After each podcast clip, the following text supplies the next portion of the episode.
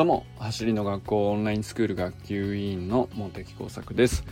普段は国立研究開発法人海洋研究開発機構の気象学者として研究論文を書いたり本を書いたり学会を運営したりしている46歳のび盛りです。今日はですね見やすさと見にくさと最適化って何だっていうことをちょっと考えてみたいなと思います。でこれはちょっとあのスプリントテクニックとかそういうことじゃないんですけど、まあ、走る学校オンラインスクールとしては結構大事なところかなと思いまして、まあ、ぜひ、うんと、オンラインスクール生の皆さんもし聞いてたら、あの、ご意見をいただけるとめちゃくちゃ嬉しいです。あの橋の学校オンラインスクールはですね、2020年8月に立ち上がっ、まあ、当時、えー、まあなんとなくうんなんだろうどれぐらいその、えー、選び抜かれて Facebook になったのかはちょっと僕はねその当時の経緯を知らないのでわからないですけどまああのとにかく Facebook グループという機能を使ってまあ最初無料のグループで、まあ、みんなどんどんああの入れるっていう無料のグループで立ち上がったんですよね。でまあそのそれこそベースポジションのやり方とかその動画解説とかっていうのをまあ、まあそのグループの中だけでどんどん投稿されてって宿題をやって、えー、まあやその一部のおすごいって言ってやる気になった人たちがどんどん真面目に宿題を投稿すると。でそのフィードバックを受けてまた翌週に新しい宿題が出てくるみたいなのを Facebook グループ内だけでやってたんですけどまあそのうち Instagram で宿題を投稿してまあ他の人にも見てもらえるようにするとかっていうまあ何て言うんでしょうね、えー、いい活動なのでうんとまあオンライン上の部活動みたいなノリとしてあの他の人にも知ってもらおうと Facebook グループないだけでも全然いいんだけどまあそれだとちょっと内輪になりすぎてしまっていい活動なのでもったいないからあのインスタグラム上でまあみんながね宿題投稿すればその入ってない人たちもこれの人何やってんだろうなって気になるじゃないですか。で友達が友達を呼んでっていう感じで広がってってで宿題自体を Facebook グループ内でえー、講師の方々が出してくださいと。まあそういうなんかあの立て付けというかそういう形がもうほんと当初からななんでしょうね、えー、厳密に設計されてた雰囲気ではなくてな、まあ、そういう流れで始まったという形ですね。で、えっ、ー、とまあ2020年9月からまあちゃんと有料化してまあ、月3000円ぐらいで、あのー、本当にやる気のある人同士で濃いコミュニケーションをとってっていう形になっていってだからその無料の Facebook グループっていうのはまだ今も残っててそこはね今8000人超えてるんですけどえっ、ー、と有料のグループを別に立ち上げてでそこが今ね200人ちょっとぐらいですかね。でまあそこが今僕らが入ってるオンラインスクールと呼ばれている場所の本体になってるんですね。で、えっ、ー、と、まあ、そんな、こう、2年ぐらいの 蓄積があるので、まあ、過去の遺産がたくさんあって、まあ、それはその、財産でもあるんだけど、うんと、まあ、コンテンツって、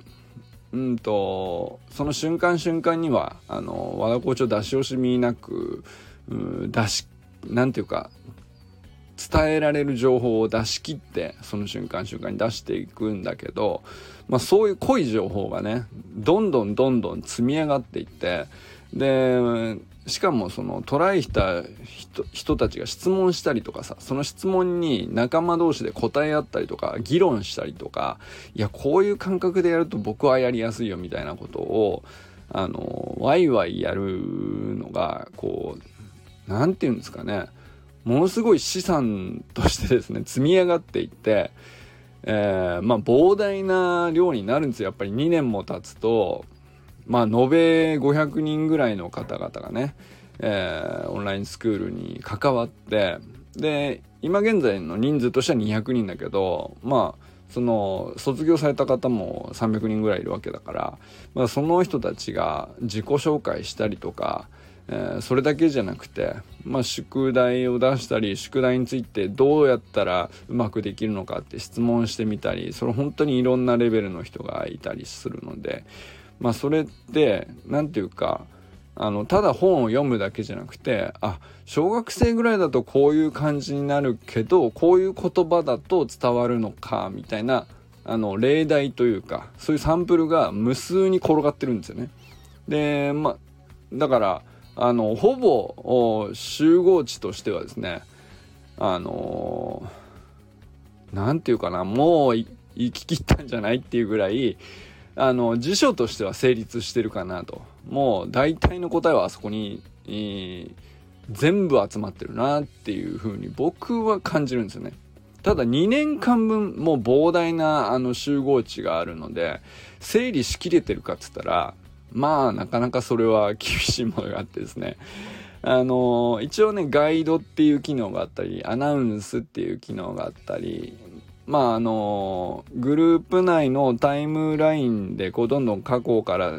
現在にこう流れていくともう追いかけられないぐらいこう数えきれないこう過去の投稿があるんだけど、まあ、本当に重要になる起点のなとなるものだけはあの一部ねガイド機能っていうのでまとめられてたりアナウンスっていう形で月間メニューとか大事なものに関してはあの注目しやすいように見つけやすいようにデザインはされているんですけれどもまあとは言っても Facebook グループというもの自体の扱いに慣れてる人ばっかりでもないと思うんですよね。これはもう本当にまあ僕は慣れてしまったのであまりその慣れてない人がどういうふうに見づらいのかとかうんとこういう時どうしたらいいんですかっていう率直な気持ちを僕自身がもう何て言うかあの考えてるつもりなんですけどやっぱり至らないこともたくさんあると思うんですよね。でこういうここに関しては見やすいから全然それでいいと思ってますっていう話でもいいですしそれも聞きたいです。で一方でこここういう時にこのメニュー探すの見にくくてちょっと探すのに苦労するんですとか未だに実は見つけられてませんとかあのでそれをあのどこにありますっていう答えをお伝えするのももちろんねあのやるべきだとは思うんですけどそれと同時に、えー、もうちょっとこうなれば見やすくなると思うんですっていうところもみんなで考えれたらいいかなと思ったんですよね。でまあ最適化っていうところまで、えー、歩めるかどうかはあのちょっとわからないですけどえー、まあやっぱりあの改めて結構メンバーも入れ替わってくるとそのメンバーにとその誰にとっての最適化かっていうことによって全然その回が違ってくるので、えーね、で必ずしも多数決が正しいとも限らないしさ。だからあのー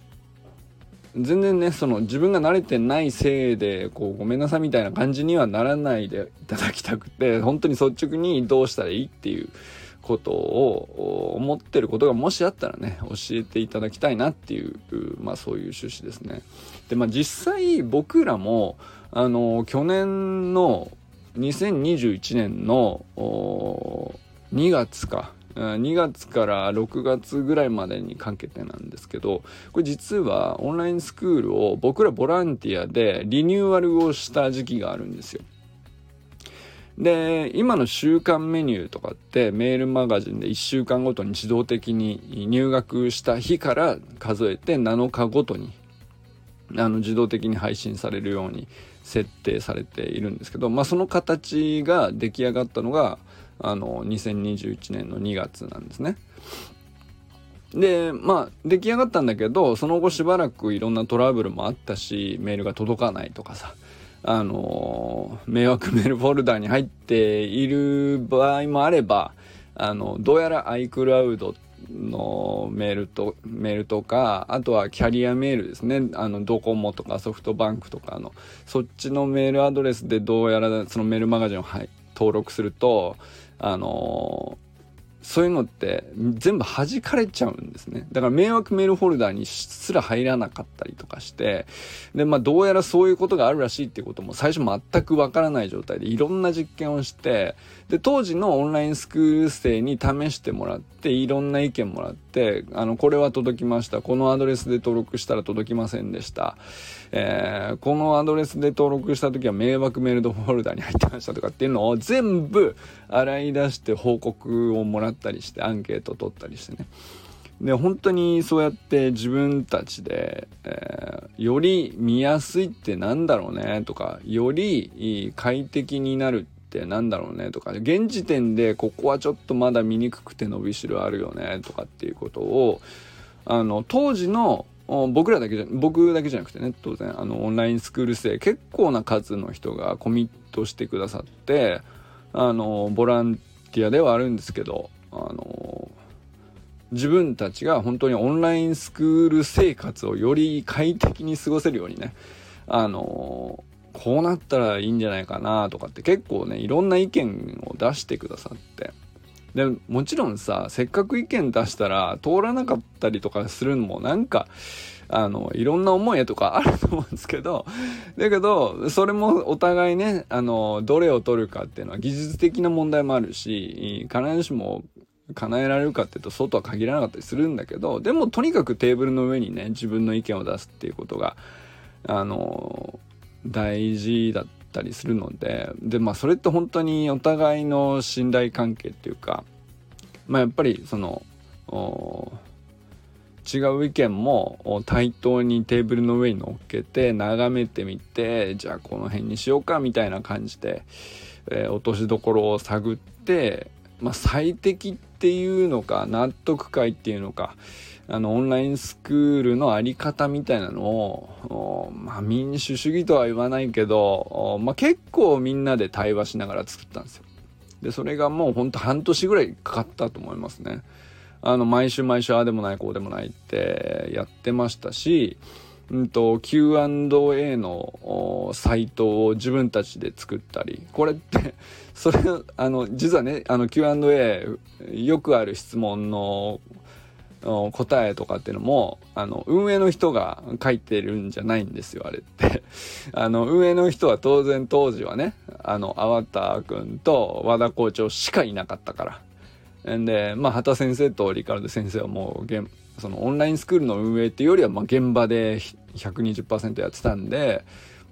まあ本当にねあのボランティアの人たちだけで、えー、100%作ってる部分とかって普通にあるんですよね。でもただあの当時の僕らにとっての 納得会だったんですよね。で、まあ、結構な人が入れ替わってるし新しく来た人たちにとって改めてその関わったり、え、なんだろうなリクエストを出したり、もっとこういうのどうですかってていうことを結構長いことをしてなかったなとも思ったのでもしよかったらなんですけどあの見にくいですこことか。あのこういうふうに整理すると Facebook グループって使いやすいですよとか。まああるいはまあうんと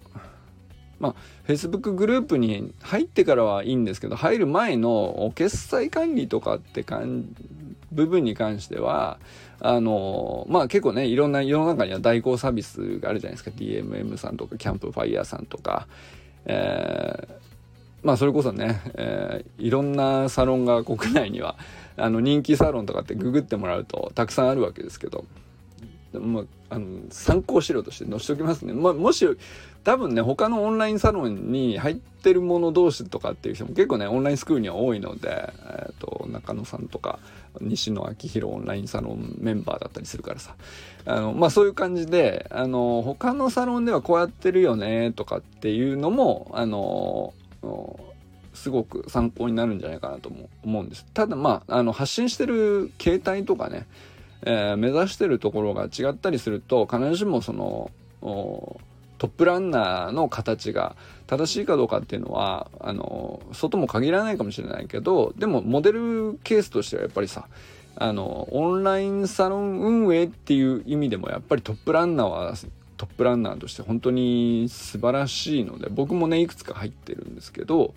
あのまあそういうものを参考にしてこういう風になるのはどうかなみたいな、まあ、そういう感じでも是非いいのでご意見いただければなと思います。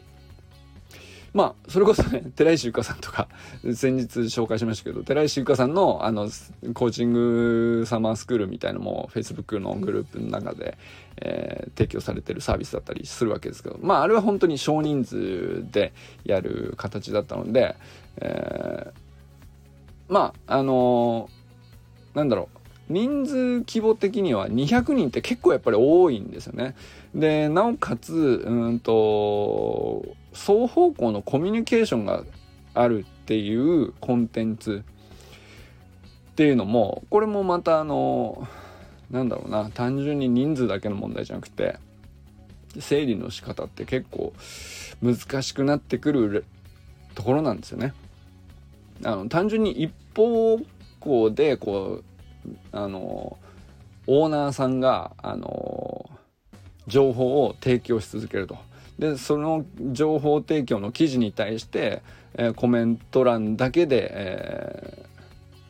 ー、サロンメンバーはあの盛り上がるっていう形なのが例えば西野昭弘オンラインサロンっていうのは国内最大の、3.4万人とかのメンバー数がいるまあもう圧倒的多数のね僕も入ってますけどあのまあそういうところではあの西野昭弘が毎日3,000文字のまあトップのエンタメ業界のどういうことが起きてるのかっていう現在進行形の中身がね毎日投稿されてで毎日そのコメント欄でうわすげえってなってるっていうあのメンバー同士でね。でそのメンバー同士のこうあこういう感想こういう風なこ視点もあるんですねみたいなのに対して西野昭弘は結構な確率で全部返信してくれるっていう、まあ、そういうコミュニケーションスタイルですね。で第2位が中田敦彦オンラインサロンプログレスでこれも Facebook グループなんですけどこれ結構ですねオンあの橋の学校オンラインスクールのスタイルに、えー、配信としては結構近いなと思うんですけどまあ動画がこう毎日毎日上がるんですよね。でその動画に対して、えーまあ中田敦彦が思いつくプロジェクトが提案されて、そのプロジェクトに対して、まあ、今度はこういう音楽作ってみたいんだけど、なんか誰がやりたい人いるとか。あの、で、誰々がこう、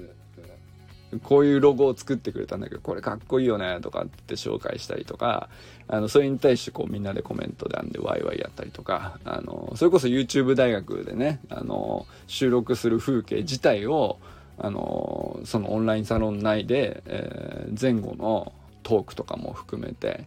えー、全部見れるっていうような形になってて、まあ、ここはそのなんだろうなあの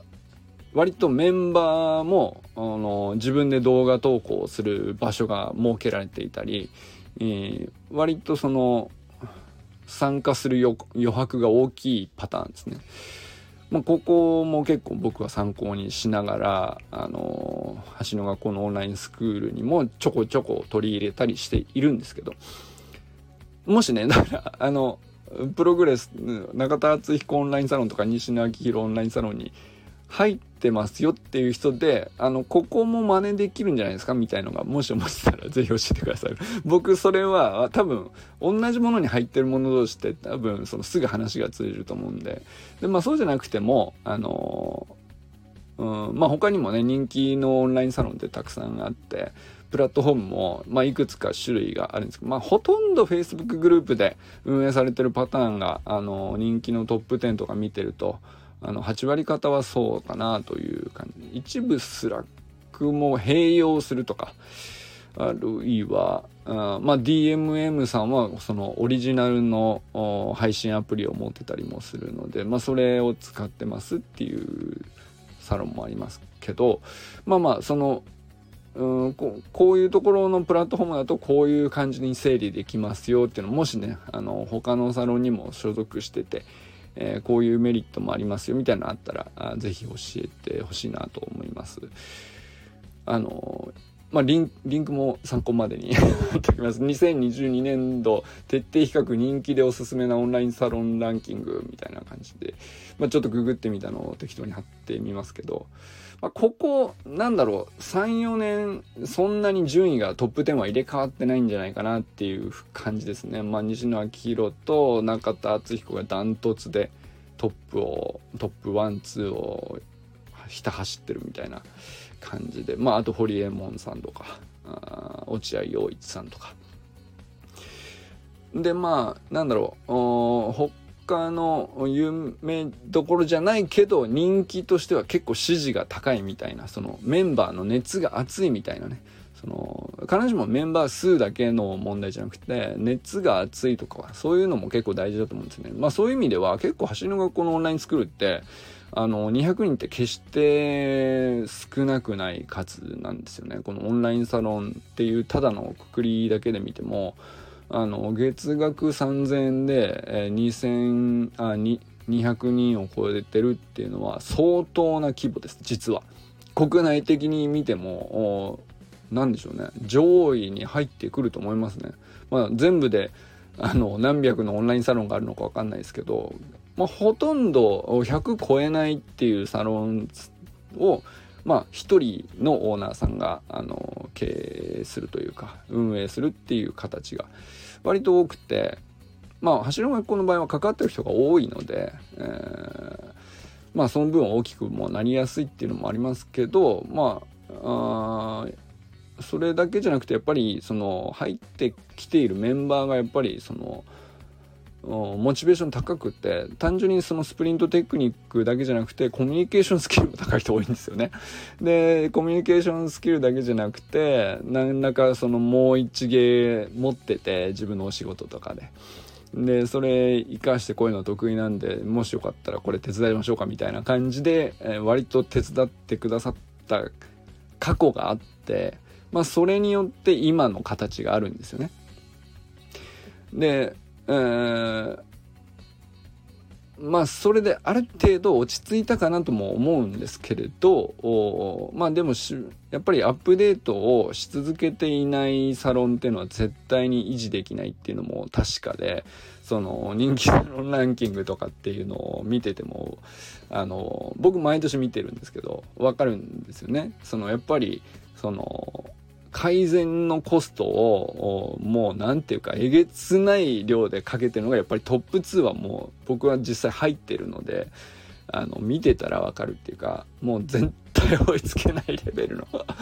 ものすごいコストなお金の問題じゃなくて、うんと、どれだけ、えー、真剣に、まあメンバーさんもそうなんだけどやっぱり運営する側がものすごい熱量でコミットしていてまあそれだけコミットするからあの手伝う側とかあのまあお客さんっていう感じにならなくてメンバーさんはもう本当に同志みたいな関係性になってって、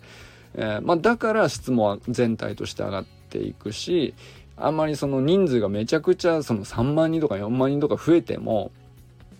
うーんまあ、あんまり変な人がいないっていうか その、やっぱり人数増えてくればいろんな人がいらっしゃるんで、まあ、中にはね、その、なんだろうな、あの、ちょっと攻撃的になっちゃったりとか、あの、そういうことも、おそらくはあるんですよね。あるんですけれども、僕、ほとんど目につかないように、すぐにこう、ちゃんと話がつけられて、えーなんだろうなまあ周りの人たちがほぼ嫌な気分にならずにいられるようにものすごい気を使って丁寧にこうコミュニケーションデザインしてあるみたいなまあそのレベルが全然違うんですよねやっぱりね。あのまあもちろんスタッフさんも当然ねあの増えてくると思うんですけどそういう規模になってくると。でまあだから何でもかんでもできるわけじゃないと思うんですよね。200人には200人の必要なケアがあるしうんとまあ、どこまでできるのかっていう改善のために避けるコストみたいなのもまあ落としどころとかもあるし理想との間にどっかに納得感を探すっていうのもあると思うんですけどまあでもやっぱりサロンも生き物なんで あのオンラインスクールもやっぱり運営としてはね生き物なので所属してるメンバーが一番心地いいのってこういう感じだっていうのをあのできるだけねあの言語化して運営とも距離感をね詰めてあの率直に言い合えるようなあの関係性というか信頼感のある仲間としてね一緒になんか意見を出し合えるようになるといいかなとも思ったりしているのでよかったらなんですけど あのぜひ教えてください。まああの場合によってはあの個別にミーティングしましょうっていう話もできたらねしたらいいかなとも思ったりするんでまあ僕がね直接その運営の権限があるとかじゃないのであれですけどまあでもまあ過去何度かあの運営の仕方とかあのあり方とか、まあ、校長がこうしたいとかっていうことをお手伝いしてきたこともあの確かなので、まあ、その経緯とかも含めてじゃあこの辺取り込めたらもっといいかもねっていう話はあのおつなぎできるかなとも思うのであのよかったら是非、教えてください。ということで今日はねあのあんまりいつもと違う感じの回として話してみたんですけどこういう回もねなんかちょいちょい入れていけたらあのオンラインスクールをより楽しめるんじゃないかなとも思うので。で楽しめる方が結局スプリントテクニックの習得もねあのモチベーションの維持とかっていうのも考えなくても結局続いちゃってるみたいな状態に持っていくのが一番いいと思うのでそういう意味でもねあのぜひ、対話に加わってくださる方がまた増えたら嬉しいなと思っております。ということで今日はね見やすさと見にくさと最適化についてあの走りのこのオンラインスクールの、まあ、Facebook グループのあり方みたいなところですね。まあ、そこに何かしらそのこういうこと思ってますとかあのご意見がある方は是非あの教えていただけると。コメント欄に一言でもいいですしあのそれで全部書ききらなくてもねあのそういうきっかけがあるだけでそこからあの個別にお話しする機会があるかもしれませんしまあそういう感じにできればいいかなとも思いますので是非よろしくお願いします。ということでこれからも最高のスプリントライフを楽しんでいきましょう。バモス!